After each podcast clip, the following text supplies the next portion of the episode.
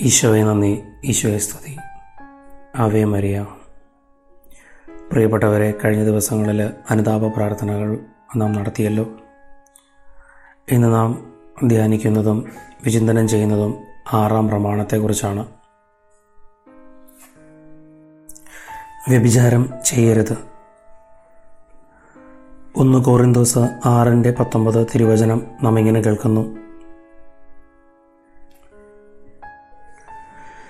നിങ്ങളിൽ വസിക്കുന്ന ദൈവദത്തമായ പരിശുദ്ധാത്മാവിന്റെ ആലയമാണ് നിങ്ങളുടെ ശരീരമെന്ന് നിങ്ങൾക്ക് അറിഞ്ഞുകൂടെ? നിങ്ങൾ നിങ്ങളുടെ സ്വന്തമല്ല. പ്രിയപ്പെട്ടവരെ മനുഷ്യന്റെ മഹത്വമാണ് ആറാം കൽപ്പന നൽകാൻ ദൈവത്തെ പ്രേരിപ്പിച്ചത്. അതുകൊണ്ടാണ് മനുഷ്യന്റെ ശരീരം പരിശുദ്ധാത്മാവിന്റെ ആലയമാണെന്ന് പറഞ്ഞിരിക്കുന്നത്. വിവാഹമെന്ന കൂതാശയിലൂടെ ലഭിക്കുന്ന ദൈവവര പ്രസാദത്തിൽ ശക്തി പ്രാപിച്ച് പരസ്പരം സ്നേഹം പങ്കുവയ്ക്കുന്നതിനും മക്കൾക്ക് ജന്മം നൽകുന്നതിനുമായി ലൈംഗികതയെ പാവനമായി ഉപയോഗപ്പെടുത്തണമെന്നതാണ് ദൈവത്തിന്റെ പദ്ധതി. അതനുസരിച്ച് നാം പ്രവർത്തിക്കുമ്പോൾ ഭാര്യ ഭർത്താക്കന്മാർ ശരീരത്തിൽ ദൈവത്തെ മഹത്വപ്പെടുത്തുവിൻ എന്ന കൽപ്പന പാലിക്കുന്നവരാവും. വിവാഹ ജീവിതത്തിലെ ലൈംഗിക സന്തോഷത്തോടൊപ്പം തന്നെ. അതോടനുബന്ധമായി ഒട്ടേറെ സഹനങ്ങളും ജീവിതാവസാനം വരെ ഉണ്ടാകും. മക്കളുടെ ജനനം വളർത്തൽ വിദ്യാഭ്യാസം ഭാവി ജീവിതം എന്നിവയ്ക്കായി മാതാപിതാക്കൾ വളരെയേറെ ത്യാഗങ്ങൾ സഹിക്കേണ്ടി വരുന്നു. ഈ സഹനങ്ങളാണ് ദാമ്പത്യ ജീവിതത്തെ ശരിക്കും വിശദീകരിക്കുന്നത്.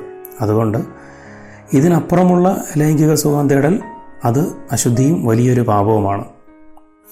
ഒന്ന് ദസ്ലോനിക്ക നാലിന്റെ ഏഴിൽ നാം ഇങ്ങനെ വചനം കേൾക്കുന്നു. അശുദ്ധിയിലേക്കല്ല വിശുദ്ധിയിലേക്കാണ് ദൈവം നമ്മെ വിളിച്ചിരിക്കുന്നതെന്ന്. സി സി സി രണ്ടായിരത്തി മുന്നൂറ്റി അൻപത്തൊന്നിൽ നാം ഇങ്ങനെ കേൾക്കുന്നു. ദാമ്പത്യ ജീവിതത്തിൽ പോലും ശുദ്ധത പാലിച്ചുകൊണ്ട് വേണം ലൈംഗിക ജീവിതം നയിക്കാൻ. ഇതേപ്പറ്റി സഭയുടെ മതപ്രബോധന ഗ്രന്ഥം വ്യക്തമാക്കുന്ന കാഴ്ചപ്പാട് ഇതാണ്. ലൈംഗിക സുഖത്തിന് വേണ്ടിയുള്ള അമിതമായ ആഗ്രഹമോ അല്ലെങ്കിൽ അതിന്റെ അനിയന്ത്രമായ ആസ്വദനമോ ആണ് മോഹനഭാവം അല്ലെങ്കിൽ വിഷയാസക്തി എന്ന് പറയുന്നത്. ലൈംഗിക സുഖത്തെ അതിന്റെ ലക്ഷ്യങ്ങളായ പ്രജനനത്തിൽ നിന്നും സ്നേഹത്തിൽ നിന്നും വേർതിരിച്ച് സന്തോഷത്തിന് വേണ്ടി മാത്രം തേടുമ്പോൾ അത് ധാർമ്മികമായി ക്രമം തെറ്റിയതാകുന്നുവെന്ന് ഒന്ന് തസ്ലോനിക്ക നാലിൽ നമ്മളിങ്ങനെ വീണ്ടും കാണുന്നു. വിവാഹം കഴിക്കാൻ ആഗ്രഹിക്കുന്നവരാകട്ടെ വിവാഹത്തിന്റെ അടിസ്ഥാന വ്യവസ്ഥയായി ശ്രദ്ധിക്കേണ്ടത് വിവാഹം വരെ യാതൊരു ലൈംഗികാനന്ദത്തിലും പെടാതെ തങ്ങളെ തന്നെ കാത്ത് സൂക്ഷിക്കുക എന്നുള്ളതാണ്. ചുരുക്കം പറഞ്ഞാൽ നാം നമ്മെ തന്നെ വിശുദ്ധീകരിക്കുകയും നമ്മെ തന്നെ പാവനമായിട്ട് നമ്മുടെ ശരീരത്തെ വളരെ പാവനമായിട്ട് കാണുകയും വേണം എന്നുള്ളതാണ്. അതുകൊണ്ട് സ്വയംഭോഗം സ്വവർഗഭോഗം അവിഹിത വീഴ്ച അശ്ലീലകല എന്നിവ ശുദ്ധ ശുദ്ധതയ്ക്കെതിരായ വലിയ തെറ്റുകളാണെന്ന് സി സി സി രണ്ടായിരത്തി മുന്നൂറ്റി തൊണ്ണൂറ്റാറിൽ വ്യക്തമായിട്ട് പറയുന്നുണ്ട്. അതോടൊപ്പം തന്നെ വ്യഭിചാരം വിവാഹമോചനം ബഹുഭാരിത്വത്വം എന്നിവ വിവാഹാന്തസ്സിന് നിരക്കാത്തതും ഗൗരവമേറിയ പാപങ്ങളുമാണെന്ന് സി സി സി രണ്ടായിരത്തി മുന്നൂറ്റി തൊണ്ണൂറ്റിയേഴ് രണ്ടായിരത്തി നാനൂറിലും സഭ നമ്മ വളരെ വ്യക്തമായിട്ട് പഠിപ്പിക്കുന്നുണ്ട്.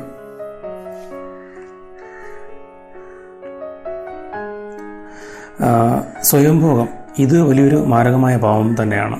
കാരണം ഇതൊരു വഴിപിഴച്ച പ്രവൃത്തിയും വളരെ ഗുരുതരമായ തെറ്റുമാണെന്ന് ഉറച്ച നിലപാട് സഭാ പാരമ്പര്യവും വിശ്വാസികളുടെ ധാർമ്മിക ബോധവും എക്കാലവും എടുത്തിട്ടുണ്ട്. കാരണം ആരെയെങ്കിലുമൊക്കെ മനസ്സിൽ കണ്ടിട്ട് ആണല്ലോ ഈ പാവത്തിൽ മുഴുകുന്നത്. അതുകൊണ്ട് തന്നെ ഇത് വലിയൊരു മാരകപാപമായിട്ട് മാറുന്നു. പ്രിയപ്പെട്ടവരെ ഇതിനുശേഷം കുറച്ച് വചനങ്ങൾ ഇതുമായിട്ട് ബന്ധപ്പെടുത്തി പറയാം. ഇത് നാം ധ്യാനിക്കുകയും നമ്മുടെ ജീവിതത്തിൽ ഇത് ഇതുമായി ബന്ധപ്പെട്ട സാഹചര്യങ്ങൾ ഉണ്ടായിട്ടുണ്ടെന്ന് ഉണ്ടെങ്കിൽ അത് നാം റിഫ്ലക്റ്റ് ചെയ്തിട്ട് ഈ വചനങ്ങൾ വെച്ച് റിഫ്ലക്റ്റ് ചെയ്തതിന് ശേഷം നമുക്ക് നല്ലൊരു കുംഭസാരഥനായിട്ട് ഒരുങ്ങാം.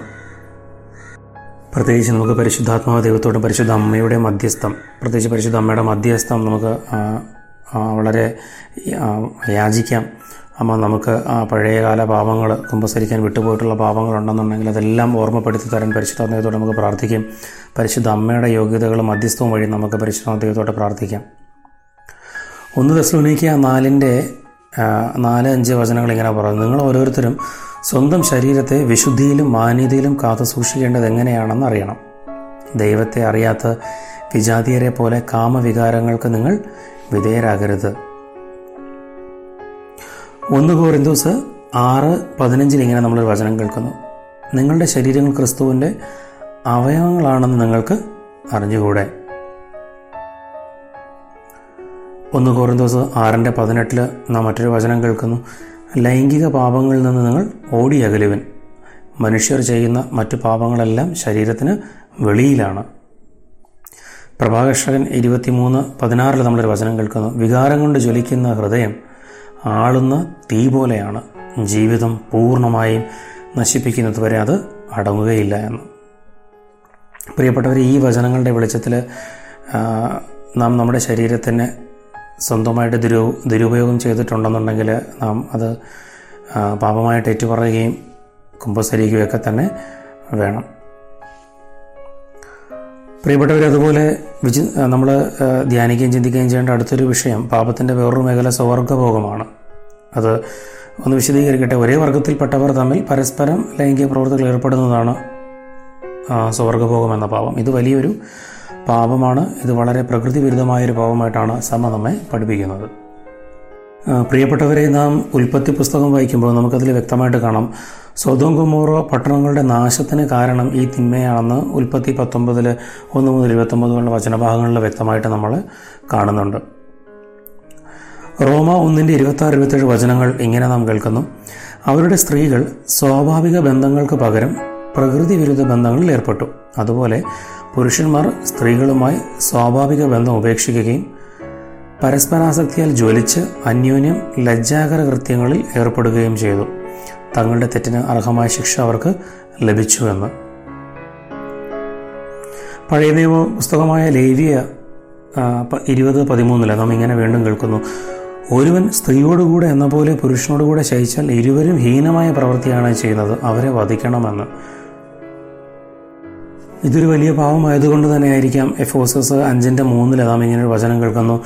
നിങ്ങളുടെ ഇടയിൽ വ്യഭിചാരത്തിന്റെയും യാതൊരുവിധ അശുദ്ധിയുടെയും അത്യാഗ്രഹത്തിന്റെയും പേര് പോലും കേൾക്കരുത് എന്ന്. ഒന്ന് തെസ്ലോനിക്ക നാലിന്റെ ആറിൽ നാം ഇങ്ങനെ കേൾക്കുന്നു. കാമ വികാരങ്ങൾക്ക് നിങ്ങൾ വിധേയരാകരുത്. ഈ വിഷയത്തിൽ നിങ്ങൾ വഴിപിഴക്കുകയോ സഹോദരനെ വഞ്ചിക്കുകയോ അരുത് കാരണം ഇക്കാര്യങ്ങളിലെല്ലാം പ്രതികാരം ചെയ്യുന്നവനാണ് കർത്താവ്. എഫ് എസ് എസ് അഞ്ചിന്റെ പതിനൊന്ന് പന്ത്രണ്ട് വചനങ്ങൾ നാം വീണ്ടും ഇങ്ങനെ കേൾക്കുന്നു. അന്ധകാരത്തിന്റെ നിഷ്ഫലമായ പ്രവർത്തനങ്ങൾ പങ്കുചേരരുത് പകരം അവയെ നിങ്ങൾ കുറ്റപ്പെടുത്തുവൻ. അവർ രഹസ്യമായി ചെയ്യുന്ന പ്രവൃത്തികളെക്കുറിച്ച് സംസാരിക്കുന്നത് പോലും ലജ്ജാവഹമത്രേ. ഒന്ന് കോറിന്തോസ് ആറിന്റെ പത്തിൽ നാം വീണ്ടും വചനം ഇങ്ങനെ കേൾക്കുന്നു. സ്വർഗഭോഗികൾ ദേവരാജ്യം അവകാശമാക്കുകയില്ല എന്ന്. ലേവ്യര് പതിനെട്ട് ഇരുപത്തിരണ്ട് വചനത്തിൽ നമ്മളിങ്ങനെ കേൾക്കുന്നു സ്ത്രീയോട് കൂടെ എന്നതുപോലെ പുരുഷനോട് കൂടെ നീ ശയിക്കരുത് അത് മ്ലേച്ഛതയാകുന്നു എന്ന് പ്രിയപ്പെട്ടവരെ ഈ വചനങ്ങളുടെ അടിസ്ഥാനത്തിൽ ജീവിതത്തിലെ എല്ലാ സാഹചര്യങ്ങളും നമുക്ക് വിചിന്തനം ചെയ്യാം. എപ്പോഴെങ്കിലും ഇങ്ങനെ ഒരു പാപത്തിൽ നാം പെട്ടുപോയിട്ടുണ്ടെങ്കിൽ യേശുവിന്റെ വലിയ കരുണയ്ക്ക് വേണ്ടി നമുക്ക് പ്രാർത്ഥിക്കാം. യേശുവിന്റെ വലിയ തിരുരക്തം കൊണ്ട് നമ്മെ കഴുകുന്നതിന് വേണ്ടിയിട്ടും നമ്മുടെ പാപങ്ങൾ കർത്താവ് പൂർണമായിട്ടും തുടച്ചു മാറ്റുന്നതിന് വേണ്ടിയിട്ട് നമുക്ക് അനുദപിക്കാം. അതിന് പരിശുദ്ധാത്മാവ് ദൈവത്തിന്റെ അടുത്ത് നമുക്ക് പ്രാർത്ഥിക്കാം. നമുക്കതിനുള്ള വെളിവ് തരാനും നമ്മെ ഓർമ്മപ്പെടുത്താനും പഴയകാല ജീവിതത്തിൽ നടന്നുപോയ പാപങ്ങളെ ഓർത്ത് അനുദപിക്കാനുള്ള കൃപയ്ക്കായിട്ട് നമുക്ക് പ്രാർത്ഥിക്കാം. പ്രിയപ്പെട്ടവരെ അടുത്ത വിഷയം മൃഗഭോഗമാണ്. ലേവിയരുടെ പുസ്തകം പതിനെട്ട് ഇരുപത്തിമൂന്നിൽ നാം ഇങ്ങനെ ഒരു വചനം കേൾക്കുന്നു. സ്ത്രീയോ പുരുഷനോ മൃഗങ്ങളുമായി ലൈംഗിക ബന്ധത്തിൽ ഏർപ്പെട്ട് തന്നെ തന്നെ അശുദ്ധമാക്കരുത്. അത് ലൈംഗിക വൈകൃതമാണെന്ന് മൃഗങ്ങളുമായി ലൈംഗികമായി സ്പർശിക്കുകയോ അവയുമായി ലൈംഗിക പ്രവർത്തികൾ ഏർപ്പെടുകയോ ചെയ്യുന്നത് വലിയൊരു മാരക പാപമാണ്. അപ്പോൾ അത് നമുക്ക് ദൈവത്തോട് ക്ഷമായാചന നടത്തേണ്ട ഒരു പ്രത്യേക മേഖലയാണ്. നമുക്കതിന് ദൈവത്തിന്റെ കൃപ നമ്മുടെ മേൽ വന്ന് അറിയുന്നതിനും പാപങ്ങൾ അനുദപിക്കുന്നതിനും വേണ്ടി നമുക്ക് പ്രാർത്ഥിക്കാം. പ്രിയപ്പെട്ടവരെ അടുത്ത നാം ചിന്തിക്കേണ്ട ഒരു വിഷയം അവിഹിതമായ വേഴ്ച വ്യഭിചാരം തുടങ്ങിയ കാര്യങ്ങളാണ്. റോമ എട്ടിന്റെ പതിമൂന്നിൽ നാം ഇങ്ങനൊരു വചനം കേൾക്കുന്ന. ജഡീകരായി ജീവിക്കുന്നെങ്കിൽ നിങ്ങൾ തീർച്ചയായും മരിക്കുമെന്ന്. റോമ എട്ടിന്റെ എട്ടിൽ നാം ഇങ്ങനെ കേൾക്കുന്നു. ജഡിക പ്രവണതകൾക്കനുസരിച്ച് ജീവിക്കുന്നവർക്ക് ദൈവത്തെ പ്രസാദിപ്പിക്കുക സാധ്യമല്ല എന്ന്. വീണ്ടും ഒരു വചനം നാം കേൾക്കുന്നു. റോമ എട്ടിന്റെ ആറിൽ ജഡികാഭിലാഷങ്ങൾ മരണത്തിലേക്ക് നയിക്കുന്നുവെന്ന്. റോമ പതിമൂന്നിന്റെ പതിമൂന്നൊരു വചനം ഇങ്ങനെ കേൾക്കുന്നു. പകലിന് യോജിച്ച വിധം നമുക്ക് പെരുമാറാം. സുഗലോലുപതയിലോ മദ്യലഹരിയിലോ അവിഹിത വീഴ്ചകളിലോ വിഷയാസക്തികളിലോ കലഹി കലഹങ്ങളിലോ അസൂയയിലോ വ്യാപരിക്കരുത്. ഒന്നത് സ്ലോനേക്യ നാല് മൂന്ന് നമ്മളിങ്ങനെ കാൾ- കേൾക്കുന്നു. നിങ്ങളുടെ വിശുദ്ധീകരണമാണ് ദൈവം അഭിലഷിക്കുന്നത് അസന്മാർഗിതയിൽ നിന്ന് നിങ്ങൾ ഒഴിഞ്ഞു മാറണം. എഫ് എസ് എസ് നാല് പത്തൊമ്പത് ഇരുപത് വചനം നാം ഇങ്ങനെ കേൾക്കുന്നു. അവർ മനസ്സ് മരവിച്ച് ഭോഗാസ ഭോഗാസക്തിക്ക് തങ്ങളെ തന്നെ സമർപ്പിച്ചു. എല്ലാവരും അശുദ്ധികളിലും ആവേശത്തോടുകൂടെ മുഴുകി. പക്ഷേ ഇതല്ല നിങ്ങൾ ക്രിസ്തുവിൽ നിന്ന് പഠിച്ചതെന്ന്. പ്രിയപ്പെട്ടവരെ ഒന്ന് കോറന്തോസ് ആറിന്റെ പതിനെട്ട് വചനം നാം ഇങ്ങനെ കേൾക്കുന്നു. വ്യഭിചാരത്തിൽ നിന്ന് ഓടിയകലുവിൻ മനുഷ്യൻ ചെയ്യുന്ന മറ്റു പാപങ്ങളെല്ലാം ശരീരത്തിന് വെളിയിലാണെന്നും വ്യഭിചാരം ചെയ്യുന്നവനാകട്ടെ സ്വന്തം ശരീരത്തിനെതിരായി പാപം ചെയ്യുന്നുവെന്നും.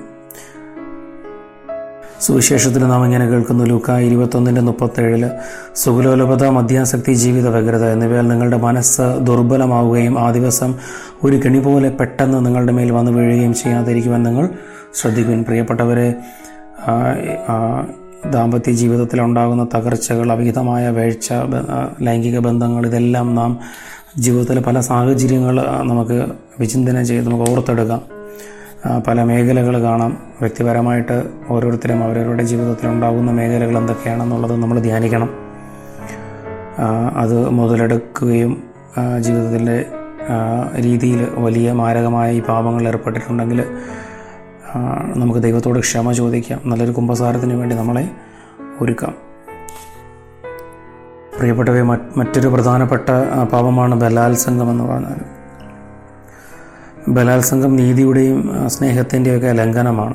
ഏതൊരു വ്യക്തിക്കും അവകാശപ്പെട്ടിരിക്കുന്ന ആദരവ് സ്വാതന്ത്ര്യം ശാരീരികവും ധാർമ്മികവുമായ മഹത്വം എന്നിവയെ ബലാത്സംഗം ആഴത്തിൽ മുറിവേൽപ്പിക്കുന്നു. അതിന് ഇരയായിത്തീരുന്ന വ്യക്തിയിൽ അത് ജീവ ജീവ ജീവിതാവസാനം അത് നീണ്ടു നിൽക്കുന്ന ഒരാഘാതം തന്നെ സൃഷ്ടിക്കുന്നു. സി സി സി രണ്ടായിരത്തി മുന്നൂറ്റി എൺപത്തി ഇതിനെക്കുറിച്ച് വ്യക്തമായിട്ട് കൂടുതൽ നമുക്ക് മനസ്സിലാക്കാൻ കഴിയും. നിയമാവർത്തനം ഇരുപത്തിരണ്ട് ഇരുപത്തഞ്ചിൽ നാം ഇങ്ങനെ ഒരു വചനം കേൾക്കുന്നു. ഒരുവൻ അന്യപുരുഷന് വിവാഹ വാഗ്ദാനം ചെയ്തിരിക്കുന്ന ഒരു യുവതിയെ വയലിൽ വെച്ച് കാണുകയും അവളെ ബലാത്സംഗം ചെയ്യുകയും ചെയ്താൽ അവളോടുകൂടെ ശയിച്ച പുരുഷൻ മാത്രം വധിക്കപ്പെടണം. യുവതിയെ നിങ്ങളൊന്നും ചെയ്യരുതെന്ന്. പ്രിയപ്പെട്ടവരെ വലിയൊരു പാപമായിട്ടാണ് ഇതിന് തിരുസഭ നമ്മളെ പഠിപ്പിക്കുകയും വിശുദ്ധ ഗ്രന്ഥം നമുക്ക് കാണിക്കുകയും ചെയ്യുന്നത്. നമ്മത് ധ്യാനിക്കണം അറിഞ്ഞും അറിയാതെയൊക്കെ ചെയ്തു പോയ എല്ലാ പാപങ്ങളെയും ഓർത്ത് തമ്പുരാനോട് നമ്മൾ ക്ഷമ ചോദിക്കണം. പ്രിയപ്പെട്ടവർ അതുപോലെ തന്നെ ദാമ്പത്യ അവിശ്വസ്തതയോടുള്ള ലൈംഗിക തിന്മ. നാം ഇങ്ങനൊരു വചനം കേൾക്കുന്ന ഒരുവൻ അയൽക്കാരന്റെ ഭാര്യയുമായി വിചാരം ചെയ്താൽ അവനും അവളും മരണശിക്ഷ അനുഭവിക്കണം. അന്യന്റെ ഭാര്യയോടൊത്ത് ഒരുവൻ ശയിക്കുന്നത് കണ്ടുപിടിച്ചാൽ ഇരുവരെയും സ്ത്രീയെയും പുരുഷനെയും വധിക്കണം. ഇരുവരെയും പട്ടണവാതിലുകൾ കൊണ്ടുപോയി കല്ലെറിഞ്ഞു വന്നു ലേവിയ രണ്ട് പത്ത് നിയമവർത്തനം ഇരുപത്തിരണ്ട് അധ്യായങ്ങളിലൊക്കെ നമുക്കിത് വ്യക്തമായിട്ട് കാണാം. ഒന്ന് കോറിന്തോസ് ഏഴിന്റെ നാല് വചനം നിങ്ങളോട് ഞാൻ ഓർമ്മിപ്പിക്കട്ടെ. ഭാര്യയുടെ ശരീരത്തിന്മേൽ അവൾക്കല്ല അധികാരം ഭർത്താവിനാണ് അതുപോലെ തന്നെ ഭർത്താവിന്റെ ശരീരത്തിന്മേൽ അവനല്ല ഭാര്യയ്ക്കാണ് അധികാരമെന്ന്. മത്തായി പത്തൊമ്പത് അദ്ദേഹത്തിൽ അഞ്ചും ആറും തിരുവചനങ്ങൾ നാം ഇങ്ങനെ കേൾക്കുന്നു. സൃഷ്ടാവ് ആദ്യം മുതലേ അവരെ പുരുഷനും സ്ത്രീയുമായി സൃഷ്ടിച്ചുവെന്നും ഇക്കാരണത്താൽ പുരുഷൻ പിതാവിനെയും മാതാവിനെയും വിട്ട് ഭാര്യയോട് ചേർന്നിരിക്കും. അവർ ഇരുവരും ഏക ശരീരമായി തീരും ആകയാൽ ദൈവം യോജിപ്പിച്ചത് മനുഷ്യൻ വേർപെടുത്താതിരിക്കട്ടെ. വീണ്ടും ഹെബ്രായർ പതിമൂന്നിന് നാല് നാം ഇങ്ങനെ കേൾക്കുന്നു. എല്ലാവരുടെ ഇടയിലും വിവാഹം മാന്യമായി കരുതപ്പെടട്ടെ. മണവറ മലിനമാകാതിരിക്കട്ടെ. കാരണം അസന്മാർഗികളെയും വ്യഭിചാരികളെയും ദൈവം വിധിക്കും. പ്രിയപ്പെട്ടവരെ ഭാര്യയ്ക്കും ഭർത്താവിനും അവരുടെ ദാമ്പത്യ ജീവിതത്തിൽ ഉണ്ടാകുന്ന പ്രശ്നങ്ങളാണ് കൂടുതലും നമ്മളിപ്പോൾ കേട്ടത്. ഈ വചനങ്ങൾ വിചിന്തനം ചെയ്യുകയും ഇതിനെതിരെ നാം പർപ്പസ്ഫുള്ളി എന്തെങ്കിലുമൊക്കെ ചെയ്തിട്ടുണ്ടെന്നുണ്ടെങ്കിൽ നമുക്ക് ദൈവത്തോട് ക്ഷമ ചോദിക്കാം പരസ്പരം ക്ഷമ ചോദിക്കാം. ഒരു കാര്യം കൂടെ ഇവിടെ വ്യക്തമാക്കട്ടെ. വിവാഹത്തിന്റെ ഫലപ്രാപ്തി കുറിച്ചാണ്. കാത്തിസം ഓഫ് കാത്തലിക് ചേർച്ചിന്റെ രണ്ടായിരത്തി മുന്നൂറ്റി അറുപത്തി ആറിൽ നമ്മളിങ്ങനെ കേൾക്കുന്നു. ദാമ്പത്യ ബന്ധം പ്രധാനമായും സന്താനോൽപാദനത്തിലേക്ക് ചാഞ്ഞിരിക്കുന്നു. ജീവന്റെ പക്ഷത്ത് നിൽക്കുന്ന സഭ ഓരോ സംയോഗവും ജീവിതദായിത്വത്തിലേക്ക് തുറന്നിരിക്കണമെന്ന് പഠിപ്പിക്കുന്നു. ഈ പ്രബോധനം വൈവാ വൈവാഹിക ജീവിതത്തിൽ ഉൾച്ചേർന്നിരിക്കുന്ന ഒന്നായി തീരലിന്റെ അർത്ഥവും സന്താനോൽപാദനത്തിന്റെ അർത്ഥവും തമ്മിലുള്ള അഭേദ്യമായ ബന്ധത്തിൽ അധിഷ്ഠിതമാണ്. പ്രസ്തുത ബന്ധം ദൈവസ്ഥാപിതമാണ്. അതിനാൽ മനുഷ്യനത് സ്വമേധ്യ വിച്ഛേദിക്കാവുന്നതല്ല. തന്നെ പ്രിയപ്പെട്ടവരെ സന്താന ഭാഗ്യത്തിന് അനുവദനീയമല്ലാത്ത മാർഗങ്ങൾ തിരഞ്ഞെടുക്കുക. അതിനെക്കുറിച്ച് വ്യക്തമായിട്ട് നാം ഇങ്ങനെ മതപ്രബോധന ഗ്രന്ഥത്തിൽ കാണുന്നു. ന്യായമായ കാരണങ്ങളാൽ കുട്ടികളുടെ ജനങ്ങൾക്കിടയിലുള്ള കാലദൈർഘ്യം ക്രമീകരിക്കാൻ ദമ്പതികൾ ആഗ്രഹിക്കുന്നുണ്ടാകും. ഇവരുടെ ഈ ആഗ്രഹം സ്വാർത്ഥതയാൽ പ്രേരിതമല്ലെന്നും ഉത്തരവാദിത്വപൂർണമായ മാതൃത്വത്തിനും പിതൃത്വത്തിനും യോജിച്ച ഔദാര്യത്തിൽ നിന്നുള്ളതാണെന്നും ഉറപ്പുവരുത്തേണ്ടതാണ്. മാത്രമല്ല അവരുടെ ഈ സമീപനം ധാർമ്മിക മാനദണ്ഡങ്ങൾക്ക് അനുസൃതമാക്കുകയും വേണമെന്ന് കാത്തസം ഓഫ് കാത്തലിക് ചർച്ചിന് രണ്ടായിരത്തി മുന്നൂറ്റി അറുപത്തെട്ടിൽ നമുക്ക് കാണാം. പ്രിയപ്പെട്ടവർ അതുപോലെ മറ്റൊരു പ്രധാനപ്പെട്ട കാര്യം രക്തബന്ധത്താലോ ബന്ധുതയാലോ വിവാഹം വിലക്കപ്പെട്ടിരിക്കുന്നവർ തമ്മിലുള്ള ലൈംഗിക വ്യാപാരങ്ങൾ വലിയൊരു മാരകഭാവമായിട്ടാണ് സഭ നമ്മെ പഠിപ്പിക്കുന്നത്. ഒന്ന് കോറിന്തോസ് അഞ്ചിന്റെ ഒന്നിൽ നാം ഇങ്ങനെ കേൾക്കുന്നു. നിങ്ങളുടെ ഇടയിൽ അസന്മാർഗികതയുണ്ടെന്ന് എനിക്ക് വിവരം ലഭിച്ചിരിക്കുന്നു. നിങ്ങളിൽ ഒരാൾ തന്റെ രണ്ടാം അമ്മയുമായി അവിഹിത ബന്ധം പുലർത്തുന്നു. കർത്താവായ യേശുവിന്റെ നാമത്തിൽ അവന്റെ ശരീരത്തിന്റെ നാശത്തിനെ നിങ്ങൾ ആ മനുഷ്യനെ സാധാരണ വിട്ടുകൊടുക്കുക എന്ന്. ഇത് വലിയ ഒരു പാപമായിട്ടാണ് സഭ നമ്മളെ പഠിപ്പിക്കുകയും വചനത്തിൽ നാം കേൾക്കുകയൊക്കെ ചെയ്യുന്നത്. അതോടൊപ്പം നാം പ്രത്യേകമായിട്ട് ചിന്തിക്കേണ്ട മറ്റൊരു വിഷയം ദാമ്പത്തിക കടമകളുടെ ലംഘനമാണ്.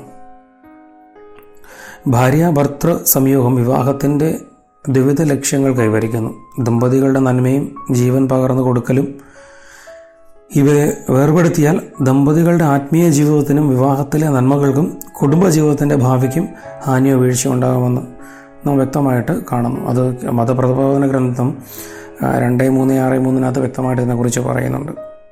ഒന്നി കോറന്തോസ് ഏഴിന്റെ അഞ്ച് വചനമാണ് ഇതിനെക്കുറിച്ച് നമുക്ക് ധ്യാനിക്കാൻ വേണ്ടി എടുക്കേണ്ടത്. അവിടെ ഇങ്ങനെ വ്യക്തമായിട്ട് പറയുന്നു പ്രാർത്ഥനാ ജീവിതത്തിനായി ഇരുവരും തീരുമാനിക്കുന്ന കുറേ കാലത്തേക്കല്ലാതെ പരസ്പരം നൽകേണ്ട അവകാശങ്ങൾ നിഷേധിക്കരുത്. അതിനുശേഷം ഒന്നിച്ചു ചേരുകയും വേണം. അല്ലാത്ത പക്ഷം നിങ്ങളുടെ സമയനക്കുറവ് നിമിത്തം പിശാചി നിങ്ങളെ പ്രലോഭിപ്പിക്കും. ഒരു വചനം കൂടെ പറയട്ടെ. ദൈവമായ കർത്താവ് അരുൾ ചെയ്യുന്നു മനുഷ്യൻ ഏകനായി ഇരിക്കുന്നത് നന്നല്ല. അവന് ചേർന്ന് ഇണയെ ഞാൻ നൽകും. മനുഷ്യനിൽ നിന്ന് എടുത്ത വാരിയിൽ കൊണ്ട് അവിടുന്ന് ഒരു സ്ത്രീക്ക് രൂപം കൊടുത്തു. അവളെ അവന്റെ മുമ്പിൽ കൊണ്ടുവന്നു. അപ്പോൾ അവൻ പറഞ്ഞു ഒടുവിലിതാ എന്റെ അസ്ഥിയിൽ നിന്നുള്ള അസ്ഥിയും മാംസത്തിൽ നിന്നുള്ള മാംസവും. ഉൽപ്പത്തി രണ്ട് പതിനെട്ട് ഇരുപത്തി മൂന്നുള്ള വചനഭാഗങ്ങളാണ് ഇത്. അതോടൊപ്പം തന്നെ ഒന്ന് കോറന്തോസ് ഏഴിന്റെ പതിനാലിൽ ഇങ്ങനെ നാം കേൾക്കുന്ന അവിശ്വാസിയായ ഭർത്താവ് ഭാര്യ മുഖേനയും അവിശ്വാസിനിയായ ഭാര്യ ഭർത്താവ് മുഖേനയും വിശദീകരിക്കപ്പെടുന്നു. മലാഖി രണ്ടിന്റെ പതിനഞ്ചിൽ നാം വീണ്ടും ഒരു വചനം ഇങ്ങനെ കേൾക്കുന്നു. ഏക ശരീരവും ഏക ആത്മാവുമായിട്ടുമല്ലേ ദൈവം നിങ്ങളെ സൃഷ്ടിച്ചത്? എഫ് എസ് എസ് അഞ്ചിന്റെ ഇരുപത്തിരണ്ട് മുതലുള്ള വചനഭാഗങ്ങൾ നാം ഇങ്ങനെ കേൾക്കുന്നു. ഭാര്യമാരെ നിങ്ങൾ കർത്താവിന് എന്ന പോലെ ഭർത്താക്കന്മാർക്ക് വിധേയരായിരിക്കുവിൻ. എന്തെന്നാൽ ക്രിസ്തു തന്റെ ശരീരമായ സഭയുടെ ശിരസായിരിക്കുന്നത് പോലെ ഭർത്താവ് ഭാര്യയുടെ ശിരസാണ് ക്രിസ്തു തന്നെയാണ് ശരീരത്തിന്റെ രക്ഷകനും. സഭ ക്രിസ്തുവിന് വിധേയായിരിക്കുന്നത് പോലെ ഭാര്യമാർ എല്ലാ കാര്യങ്ങളിലും ഭർത്താക്കന്മാർക്ക് വിധേയരായിരിക്കണം. എഫ് എസ് എസ് അഞ്ചിന്റെ ഇരുപത്തിരണ്ട് മുതലുള്ള വചനഭാഗങ്ങളാണ് നാം കേട്ടത്. ഒന്ന് പത്രോസ് മൂന്നിന്റെ ഒന്ന് രണ്ട് വചനങ്ങൾ നാം ഇങ്ങനെ കേൾക്കുന്നു. ഭാര്യമാരെ നിങ്ങൾ ഭർത്താക്കന്മാർക്ക് വിധേയരായിരിക്കുവിൻ. വചനം അനുസരിക്കാത്ത ആരെങ്കിലും ഉണ്ടെങ്കിൽ അവരെ വാക്കുകൊണ്ടല്ല പെരുമാറ്റം കൊണ്ട് വിശ്വാസത്തിലേക്ക് ആനയിക്കാൻ ഭാര്യമാർക്ക് കഴിയും. എഫ് എഫോസോസ് അഞ്ചിന്റെ ഇരുപത്തഞ്ച് മുതലുള്ള വചനഭാഗങ്ങൾ നാം ഇങ്ങനെ കേൾക്കുന്നു. ഭർത്താക്കന്മാരെ ക്രിസ്തു സഭയെ സ്നേഹിക്കുകയും അവളെ വിശദീകരിക്കാൻ വേണ്ടി തന്നെ തന്നെ സമർപ്പിക്കുകയും ചെയ്തതുപോലെ നിങ്ങൾ ഭാര്യമാരെ സ്നേഹിക്കണം. എഫസോസ് അഞ്ചിന്റെ ഇരുപത്തെട്ട് മുതലുള്ള വചനം നാം ഇങ്ങനെ കേൾക്കുന്നു. ഭർത്താക്കന്മാർ ഭാര്യമാരെ സ്വന്തം ശരീരത്തെ എന്ന പോലെ സ്നേഹിക്കണം. ഭാര്യയെ സ്നേഹിക്കുന്നവൻ തന്നെ തന്നെയാണ് സ്നേഹിക്കുന്നത്. ആരും ഒരിക്കലും സ്വന്തം ശരീരത്തെ വെറുക്കുന്നില്ലല്ലോ എന്ന്. പ്രിയപ്പെട്ടവരെ ഇതാണ് ദാമ്പത്യ ജീവിതത്തിന്റെ അടിസ്ഥാനം. പരസ്പര ബന്ധവും സ്നേഹവും ഐക്യവുമാണ്. അതിനെതിരെ നമ്മുടെ ഹൃദയത്തിലോ പ്രവൃത്തിയിലോ ഒക്കെ എപ്പോഴെങ്കിലും തിന്മ കടന്നു വന്നിട്ടുണ്ടെങ്കിൽ നമുക്ക് തമ്പുരാനോട് ക്ഷമ ചോദിച്ച് നമ്മെ തന്നെ വിട്ടുകൊടുക്കാം. അതോടൊപ്പം വിവാഹമോചനം എന്നുള്ള മേഖലകൾ രജിസ്റ്റർ വിവാഹം നടത്തുക കോതാശികമായ ജീവിതത്തിൽ നിന്ന് ഓടി മാറിപ്പോവുക ഇതൊക്കെ തെറ്റായ കാര്യങ്ങളാണ്. അതോടൊപ്പം തന്നെ പ്രേമബന്ധങ്ങൾ തെറ്റായ പ്രേമബന്ധങ്ങൾ സഭയെ ഉപേക്ഷിക്കുക വിശ്വാസത്തെ ഉപേക്ഷിക്കുക യേശുവിനെ ഉപേക്ഷിക്കുക പ്രേമബന്ധങ്ങൾക്ക് പ്രാധാന്യം കൊടുക്കുക പ്രേമത്തിന് വേണ്ടിയിട്ട് ഈശോയെ തള്ളിപ്പറയുക ഇതൊക്കെ നാം വിചിന്തനം ചെയ്ത് തമ്പുരാനോട് ക്ഷമ ചോദിക്കേണ്ടതാണ്. പ്രിയപ്പെട്ടവർ ഇന്ന് നാം ഈ ധ്യാനിച്ച വിഷയങ്ങളൊക്കെ നമ്മുടെ ജീവിതത്തിൽ എപ്പോഴെങ്കിലുമൊക്കെ സംഭവിച്ചിട്ടുണ്ടോ എന്ന് നമുക്ക് വിചിന്തനം ചെയ്യാം. അങ്ങനെയാണെന്നുണ്ടെങ്കിൽ നമുക്ക് അതിനെക്കുറിച്ച് അനുദപിക്കാം. ദൈവത്തോട് നമുക്ക് ക്ഷമായാചന നടത്താം. പരിശുദ്ധാത്മാദൈവത്തിന്റെ വലിയ കൃപ നമ്മുടെ മേൽ വന്ന് നിറയാൻ വേണ്ടി പ്രാർത്ഥിക്കാം. ആത്മാവ് നമ്മുടെ മുൻകാല ജീവിതങ്ങളെല്ലാം നമുക്ക് വെളിപ്പെടുത്തി തരട്ടെ എന്ന് നമുക്ക് പ്രാർത്ഥിക്കാം. പരിശുദ്ധ അമ്മയുടെ അടുത്തും കാവൽ മാലാകമാരുടെ അടുത്തും നമുക്ക് പ്രാർത്ഥിക്കാം. പഴയകാല ജീവിതത്തിൽ കടന്നു വന്ന പാപത്തിന്റെ മേഖലകൾ മുഴുവൻ ഓർമ്മപ്പെടുത്തി ദൈവത്തോട് ക്ഷമാചമനം നടത്തി നല്ലൊരു കുമ്പസാരം നടത്താൻ ദൈവം നമ്മളെ സമൃദ്ധമായിട്ട് അനുഗ്രഹിക്കട്ടെ. പരിശുദ്ധമ്മയുടെ മധ്യസ്ഥ വഴി നിങ്ങളുടെ എല്ലാ നമ്മുടെ എല്ലാവരുടെ പ്രാർത്ഥനകളും ദൈവത്തിന് സമർപ്പിച്ചുകൊണ്ട് പ്രാർത്ഥിക്കുന്നു. ആമീൻ.